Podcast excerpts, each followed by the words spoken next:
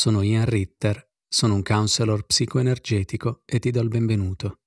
Questo è il mio podcast, dove offro spunti di riflessione per chiunque voglia portare maggiore consapevolezza e autenticità nella propria vita.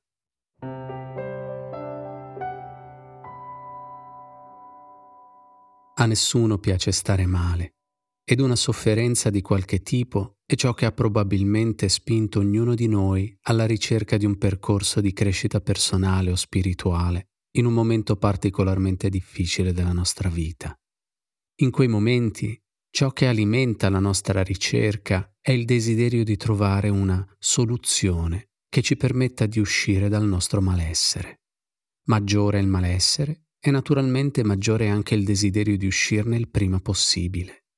Con questo approccio, per alcuni di noi, una forma terapeutica o di crescita personale e spirituale rappresenta ciò che potrebbe porre fine ai nostri disagi. Pertanto, la fretta di risolvere queste problematiche è proporzionata all'intensità del disagio che percepiamo.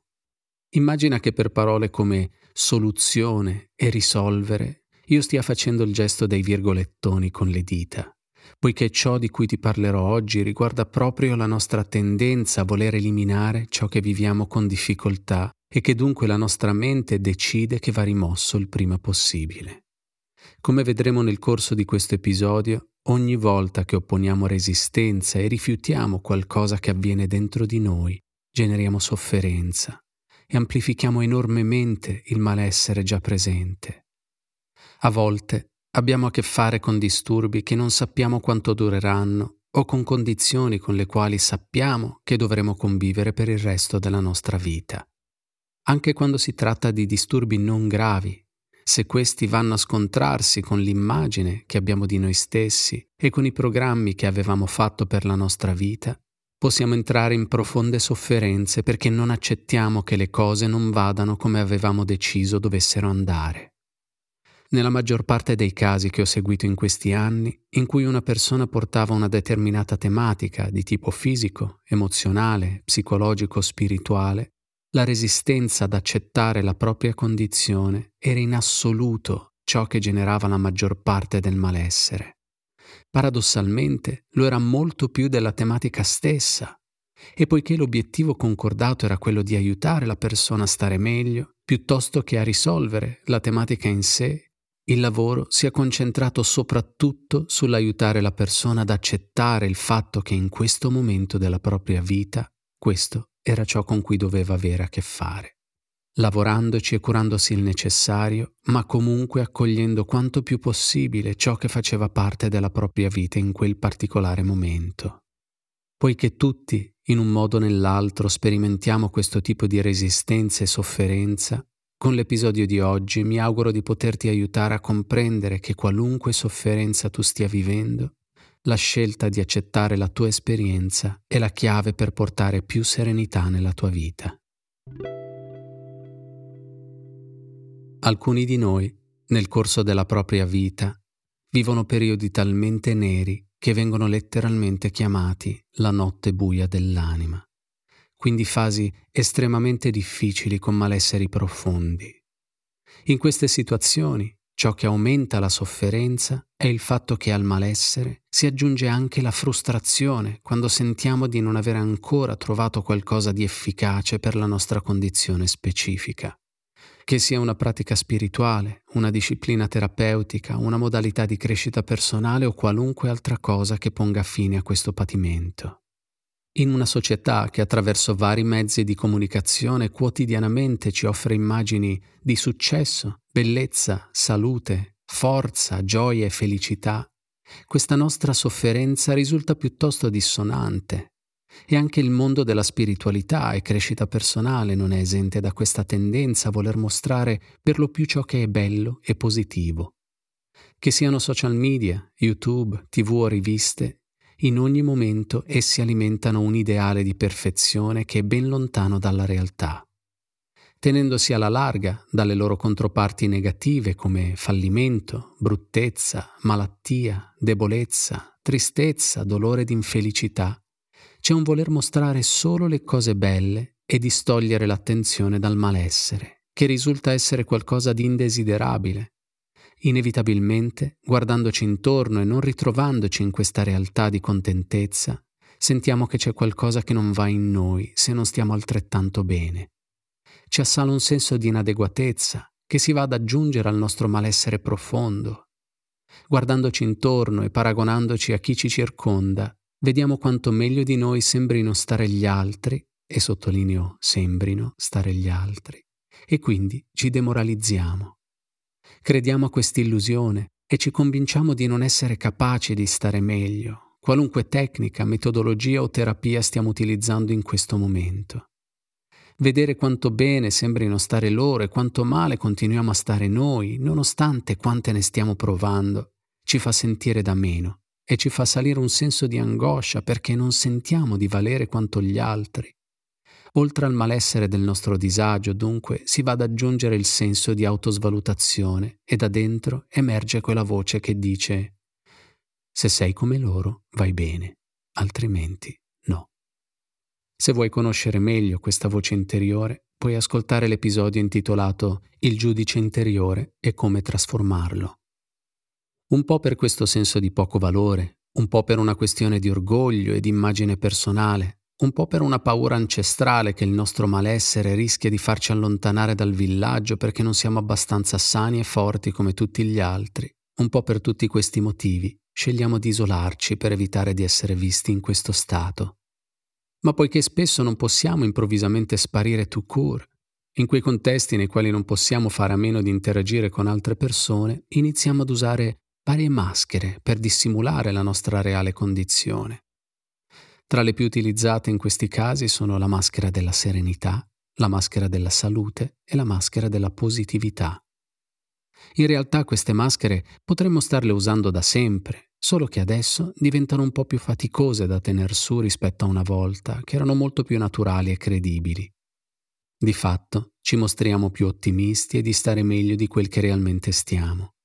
Lo facciamo sia perché non vogliamo che gli altri si accorgano della profondità del nostro malessere, ma anche perché è considerato quasi maleducato alla domanda come stai? rispondere male, grazie.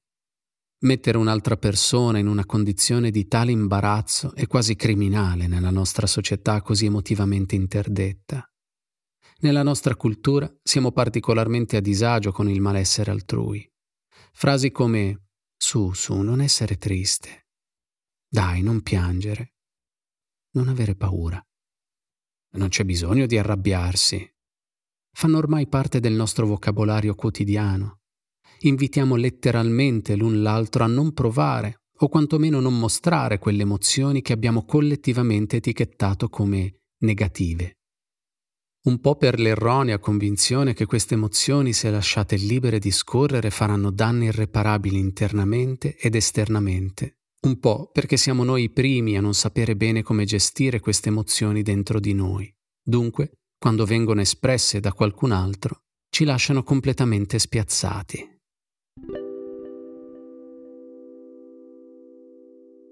Per evitare di sentire queste emozioni scomode, uno strumento molto utilizzato anche negli ambienti spirituali e di crescita personale è quello del pensiero positivo.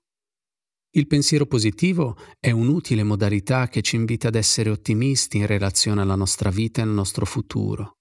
Al contempo, troppo spesso diventa un inconscio escamotage per prendere le distanze da quelle emozioni che abbiamo bollato come negative. Dunque, quando dentro di noi si presentano emozioni scomode, indossiamo una maschera di positività nella speranza di non sentirle. Non è quindi raro interagire con persone la cui positività risulta un po' forzata. Online è molto diffusa questa credenza collettiva che essere solari sia molto preferibile all'essere seri o anche semplicemente neutri. Per essere più popolari e accattivanti, nei social mettiamo foto con sorrisi a 32 denti e nei video online chi parla spesso ostenta allegria e sorrisi che danno più che altro l'impressione di spasmi muscolari. In questi casi il nostro cervello può convincersi che la persona che abbiamo davanti sia realmente positiva e allegra. Al contempo, a livello viscerale, sentiamo che c'è qualcosa che non ci convince e che non sentiamo autentico. Per carità, cercare di vedere il bicchiere mezzo pieno non è di per sé un comportamento poco genuino, ma al contempo il forzare noi stessi a distogliere l'attenzione da ciò che è naturale ma non ci piace è un comportamento evitante.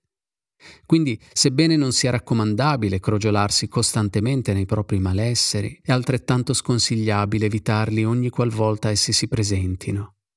Questo non solo non aiuta da una prospettiva puramente terapeutica, ma va ulteriormente ad alimentare la credenza che il positivo è bene, mentre il negativo è male. Da qui il passo è breve a convincersi che stare bene è giusto, mentre stare male è sbagliato, soprattutto se guardandoci in giro c'è un sacco di gente che finge di stare bene in maniera piuttosto convincente.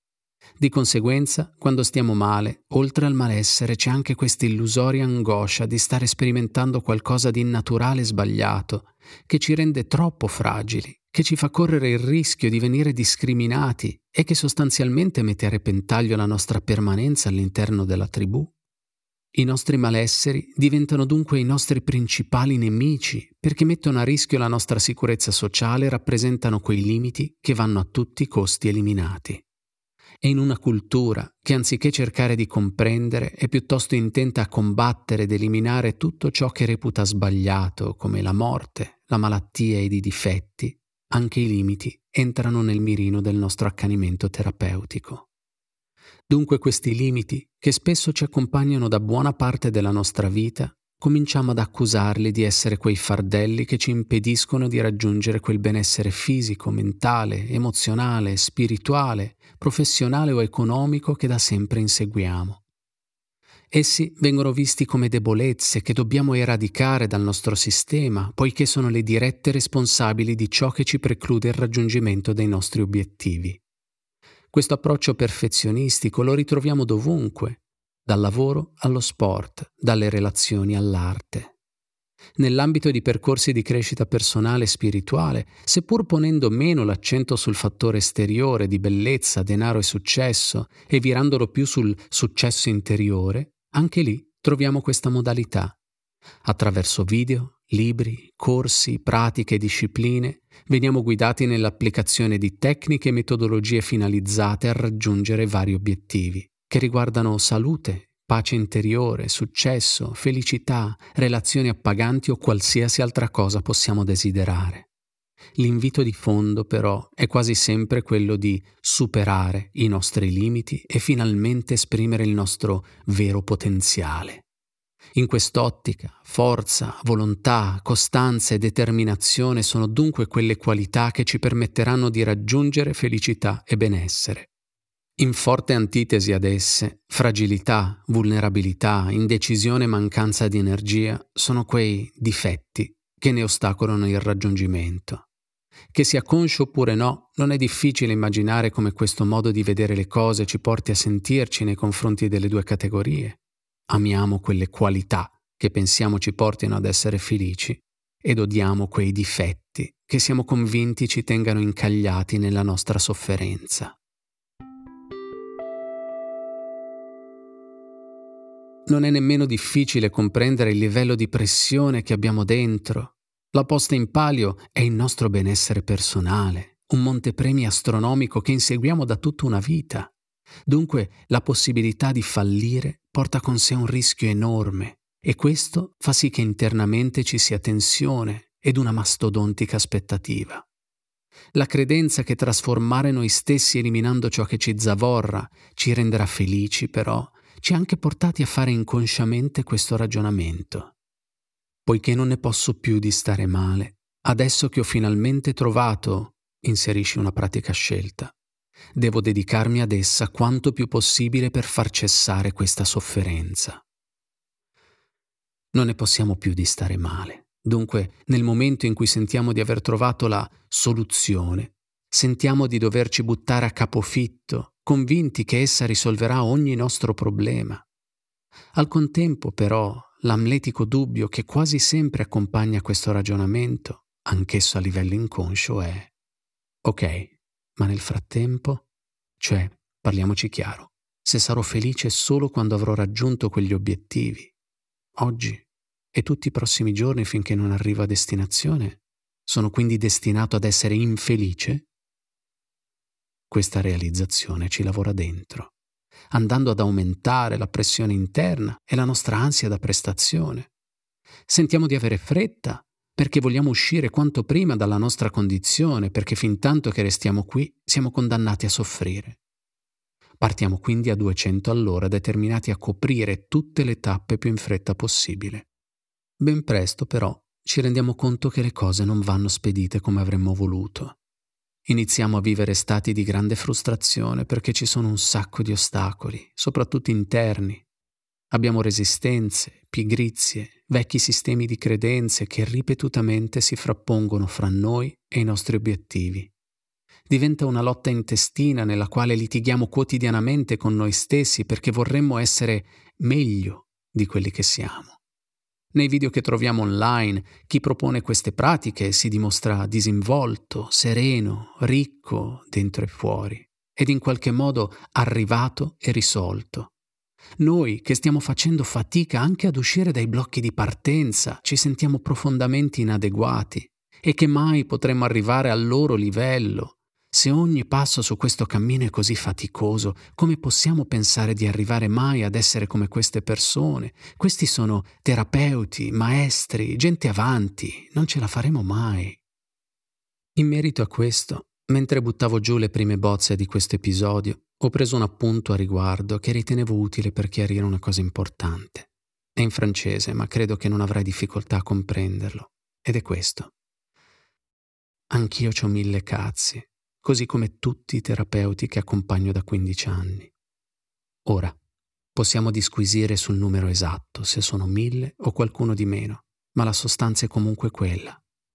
Ogni terapeuta, maestro o guru, sì, guru, è comunque un essere umano. Questa nostra ossessione col perfezionismo ci porta a voler idealizzare questo tipo di figure, vedendole come risolte, ma in realtà hanno a che fare con esattamente le stesse tematiche nostre, a volte anche di più e da più tempo, il che potrebbe benissimo essere il motivo per cui molti di essi hanno scelto proprio di diventare terapeuti. Ricordo quando stavo facendo la mia formazione professionale, la fondatrice della nostra scuola, Barbara Brennan, che apriva ogni settimana di intensivo con un incontro in una grande sala per darci il benvenuto, e davanti a centinaia di studenti, molti dei quali la vedevano come una semidivinità, ci raccontava dei suoi problemi personali, come ad esempio quelli che aveva con l'attuale marito, che non era neanche il primo o il secondo, non ricordo. Ciò che però ricordo è quanto bene mi ha fatto scoprire che anche lei, che all'epoca aveva 70 anni suonati, stesse avendo a che fare con problemi relazionali esattamente come me e tanti altri. Però finché non realizziamo che ognuno ha le proprie tematiche, pensiamo di essere gli unici con queste difficoltà. Ci sentiamo affranti e ci assale un senso di fallimento. Dubitiamo di avere le qualità necessarie per portare a termine i nostri obiettivi. Quindi, in base alla nostra capacità di perseveranza, dopo qualche settimana, mese, anno dall'inizio di una particolare pratica, ci sentiamo ancora peggio di quando avevamo cominciato. Poiché l'obiettivo iniziale era proprio quello di stare meglio, ognuno reagisce in maniera diversa a questa cosa. C'è chi insiste, c'è chi si cerca un altro terapeuta, un'altra modalità sperando sia più efficace, c'è chi si rassegna e molla. Credo che in vari momenti della nostra vita tutti abbiamo sperimentato ciascuna di queste tre fasi, ma facendo un piccolo rewind della situazione e tornando all'inizio di essa, possiamo scoprire che c'è un solo, semplice motivo per il quale tutta questa esperienza strada facendo è diventata così stressante per noi, ovvero perché abbiamo vincolato il nostro valore personale ai risultati che riuscivamo ad ottenere sul nostro percorso terapeutico o di crescita personale o spirituale. Chi noi eravamo è stato dunque confuso con ciò che eravamo o meno in grado di fare Inizialmente, paragonandoci agli altri e vedendoli apparentemente stare meglio di noi, una voce affermava che se sei come loro vai bene, altrimenti no. Oggi, dopo questi percepiti fallimenti, questa voce afferma se questa tecnica funziona sugli altri, ma tu non sei in grado di utilizzarla per stare meglio, allora sei tu che non sei all'altezza. Se prima il nostro valore era subordinato a quanto stavamo bene o male rispetto agli altri, ora, il nostro valore è vincolato a quanto efficacemente siamo in grado di applicare la tecnica di turno. Ed in quest'ottica utilizziamo un valore numerico per misurare noi stessi e in base alla disciplina scelta affermiamo internamente che io valgo se riesco a meditare profondamente per tot minuti al giorno. Riesco a perdere tot chili. Riesco a produrre tot opere artistiche al mese. Riesco a trovare tot clienti. Riesco ad allenarmi tot ore alla settimana riesco ad aumentare di tot il mio guadagno economico. Riesco ad eliminare tot abitudini negative dalla mia vita. E via discorrendo. Quel tot diventa il valore numerico del nostro valore personale. Nel momento in cui non riusciamo a portare a termine questi obiettivi, ci sentiamo male. Diamo la colpa del nostro malessere al fatto che non siamo riusciti nel nostro intento. Ci diciamo se fossi riuscito veramente a mettere in pratica quella tecnica, allora adesso starei meglio. Ma naturalmente non è quella la causa. Il motivo per cui stiamo male è il fatto che inizialmente avevamo un malessere dal quale volevamo fuggire. Oggi questo disagio è diventato una sofferenza, perché oltre al malessere stesso ci stiamo dando contro perché ci giudichiamo in quello che percepiamo come un nostro fallimento nel non essere riusciti a sbarazzarcene. Abbiamo vincolato il nostro senso di valore al raggiungimento dei nostri obiettivi. Abbiamo confuso chi noi siamo come individui con ciò che siamo o non siamo riusciti a fare. Abbiamo confuso l'essere con il fare. E dunque qualora ci fosse un malessere che stai vivendo in questo momento della tua vita, prova a domandarti, ma sto veramente male perché non sto raggiungendo gli obiettivi che mi sono messi in testa? Oppure sto male perché ho deciso che valgo solo se faccio tutte queste cose e nel momento in cui non ci riesco mi colpevolizzo e mi giudico? Abbiamo dunque confuso gli obiettivi con il reale benessere. Ci siamo convinti che il raggiungimento di questi traguardi sia il punto d'arrivo dove finalmente saremo felici. E questo è ciò che ci fa soffrire. La convinzione che non potremo stare bene finché non avremo raggiunto questi risultati. Ogni momento che trascorriamo viaggiando verso queste mete lo facciamo diventare un momento di sofferenza perché siamo lontani da ciò che siamo convinti ci darà la contentezza che da sempre cerchiamo. È per questo che così spesso molliamo per dedicarci ad altro e distrarci da questo tormento. Quella pigrizia di cui tanti di noi soffrono non è altro che questo, la paura che non ce la faremo mai a raggiungere questi obiettivi, il dolore profondo per la realizzazione della nostra inadeguatezza e dunque la rassegnazione che ci porta a dire ma chi me lo fa fare? Tanto vale distrarmi, fare altro così non penso a quanto mi fa male sapere che non potrò mai essere felice. Quante volte abbiamo raggiunto uno di questi obiettivi solo per renderci conto che di fatto questo raggiungimento non ci ha conferito istantanea e soprattutto permanente felicità. Dopo un breve momento di euforia, magari durato qualche giorno, ci siamo resi conto che poco alla volta quel senso di irrequietezza per una profonda mancanza ricominciava ad emergere da dentro di noi e piuttosto che fermarci ad osservare questo processo e notare quanto andasse a contraddire quella credenza che il raggiungimento dell'obiettivo ci avrebbe resi felici, ci siamo subito messi alla ricerca di una nuova meta da raggiungere. Ci siamo convinti che forse avevamo scelto il traguardo sbagliato ed era un altro quello che ci avrebbe resi felici. Se davvero ci fossimo fermati un attimo a respirare, però, ci saremmo resi conto che questo non era altro che un'illusione. In realtà non c'era nessun obiettivo che una volta raggiunto ci avrebbe resi felici. Apro una piccola parentesi in merito alla parola felicità. Quando parliamo di felicità, a livello inconscio spesso lo facciamo in termini un po' infantili, che ci portano a vederlo come quello stato di beatitudine assoluta nel quale non proviamo alcun turbamento e nulla più ci tocca negativamente che sia rivolto a una relazione, un lavoro, un obiettivo, c'è una parte bimba di noi che vive questo anelito aspettandosi di raggiungere questo stato di benessere totale.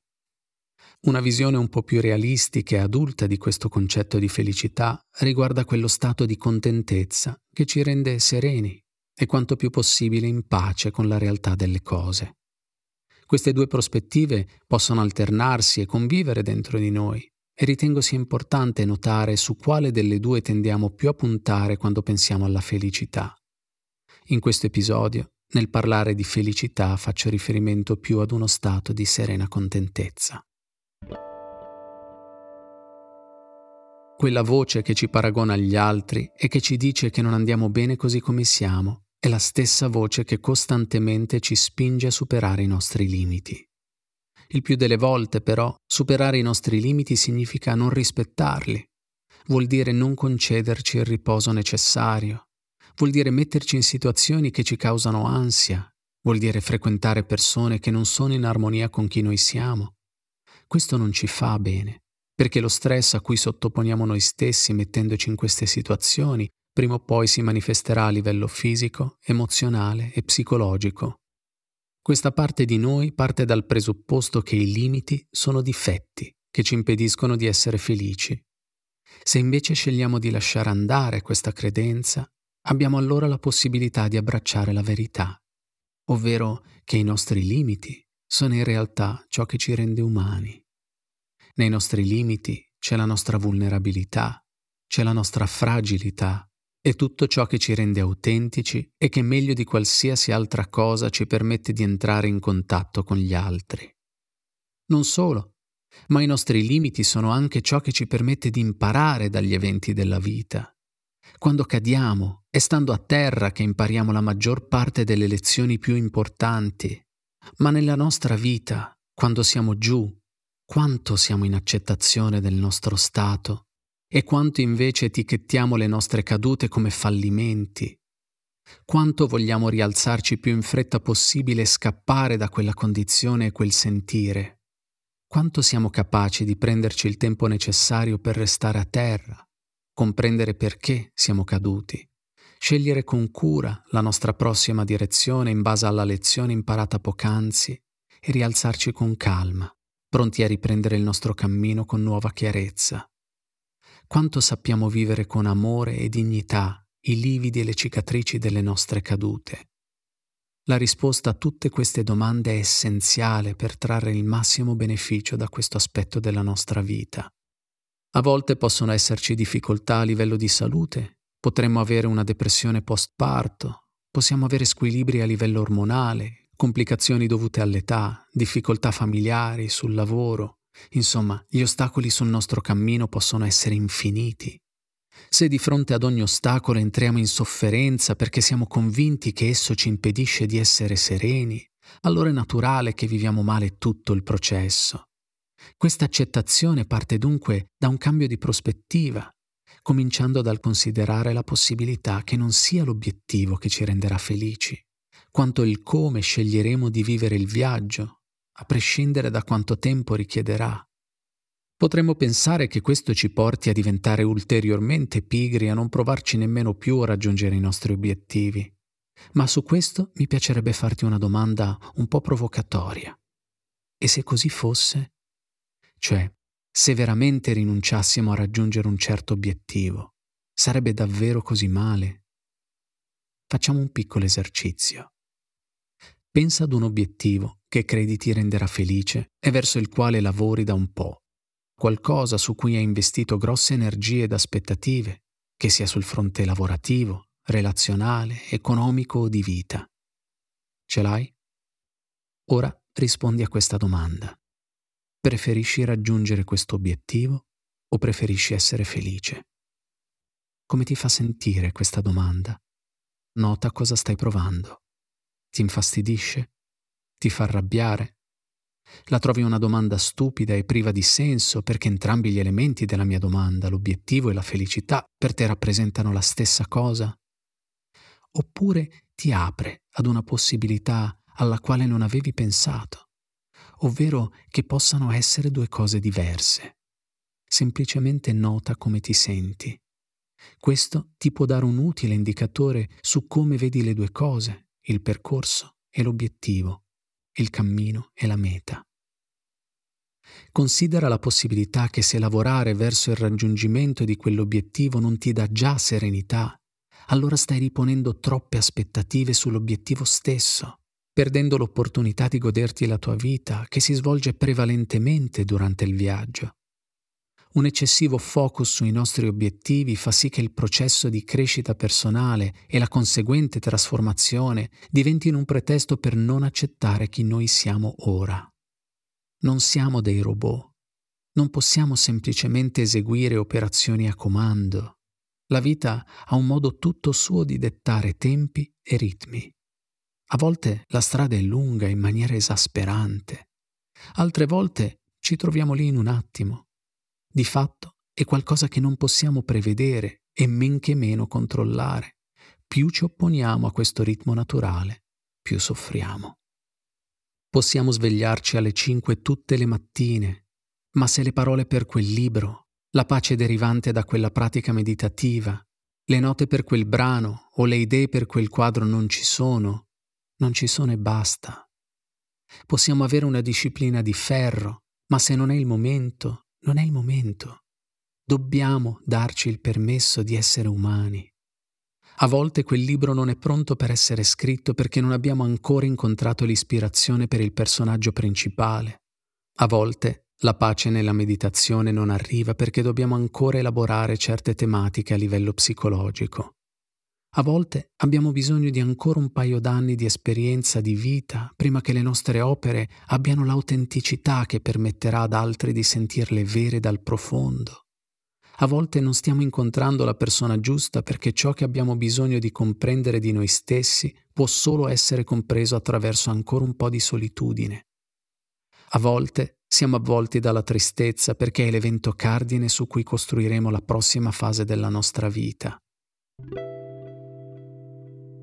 Dobbiamo voler cambiare non perché siamo sbagliati così come siamo, ma perché sentiamo che trasformare alcune parti di noi ci porterà a vivere meglio la nostra vita e le nostre relazioni. Ma la possibilità di stare bene con noi stessi l'abbiamo da subito. L'accettazione di chi noi siamo ora non può essere subordinata a come noi siamo ora. Se il processo di crescita personale parte dal presupposto che c'è qualcosa che non va in noi, allora sarà faticoso e pieno di sofferenza, perché saremo costantemente messi davanti a ciò che dentro di noi non dovrebbe essere. È per questo che è così importante portare compassione e accettazione incondizionata a noi stessi, soprattutto durante il lavoro di crescita personale, perché nel lasciare emergere aspetti di noi che prima potevamo stare ignorando, dobbiamo poterla accogliere amorevolmente, dando il benvenuto ad ogni sfaccettatura di chi noi siamo. È inutile raccontarcela considerandolo solo un cliché trito e ritrito. Di fatto siamo sereni e felici quando ci sentiamo amati per quelli che siamo. Punto. E fin tanto che non siamo in grado di amarci per quelli che siamo, non riusciamo ad essere felici o a far entrare l'amore degli altri. È difficile e richiede lavoro, è vero, ma è possibile e soprattutto ne vale assolutamente la pena. Possiamo rimproverarci per i nostri fallimenti oppure amarci per la perseveranza nel continuare a provarci. È una nostra scelta che però avrà un impatto enorme sul nostro benessere. Possiamo andare avanti a ripetere a noi stessi il verbo devo ed inevitabilmente sentirci inadeguati, oppure possiamo portare verso noi stessi la pazienza che avremmo con qualcuno che amiamo veramente. La fretta non è altro che l'ansia del momento presente che la nostra mente ha deciso non andare bene così com'è. Dunque non aiuta in alcun modo. Per vivere serenamente il nostro percorso dobbiamo sviluppare quella stessa pazienza che avremmo con un bambino, al quale non diremmo mai che si deve dare una mossa a crescere. È un processo che non si può affrettare, si può solo accompagnare amorevolmente. Al limite, attraverso il lavoro terapeutico, possiamo portare chiarezza, rimuovere gli ostacoli da noi stessi generati nel tempo e creare le migliori condizioni possibili perché questa trasformazione possa avvenire in maniera più fluida possibile.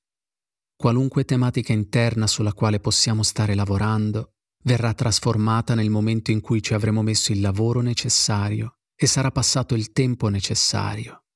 Le nostre aspettative non ci aiutano, poiché anch'esse sono la non accettazione di ciò che proviamo internamente nel momento presente. Il nostro dolore non ci indica che dove ci troviamo è sbagliato, ma al limite che è necessario o auspicabile un cambiamento.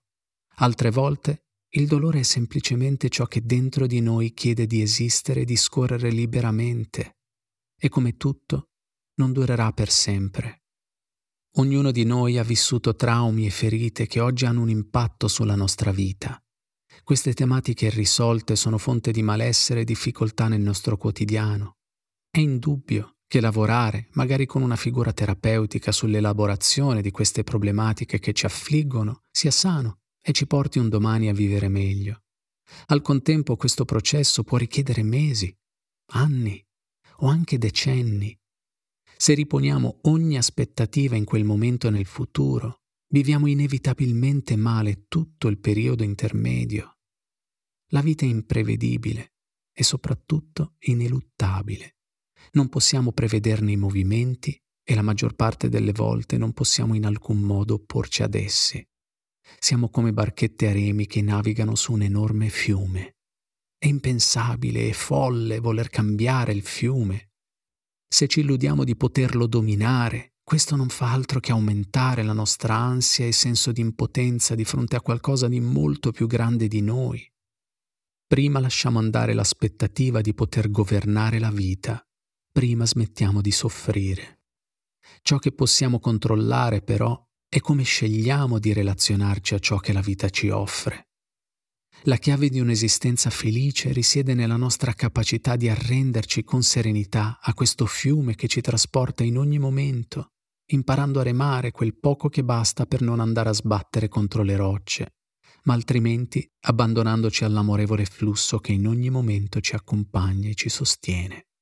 Sentirci rincuorati dalla presenza stessa del fiume e dall'acqua tutto intorno a noi è la chiave che alimenta quella fiducia che qualcuno potrebbe chiamare fede, che va tutto bene e che in ogni momento siamo esattamente dove dobbiamo essere. Se senti il bisogno o il desiderio di cominciare o continuare un percorso di crescita personale, puoi farlo scrivendomi dal sito www.ianritter.com. A presto.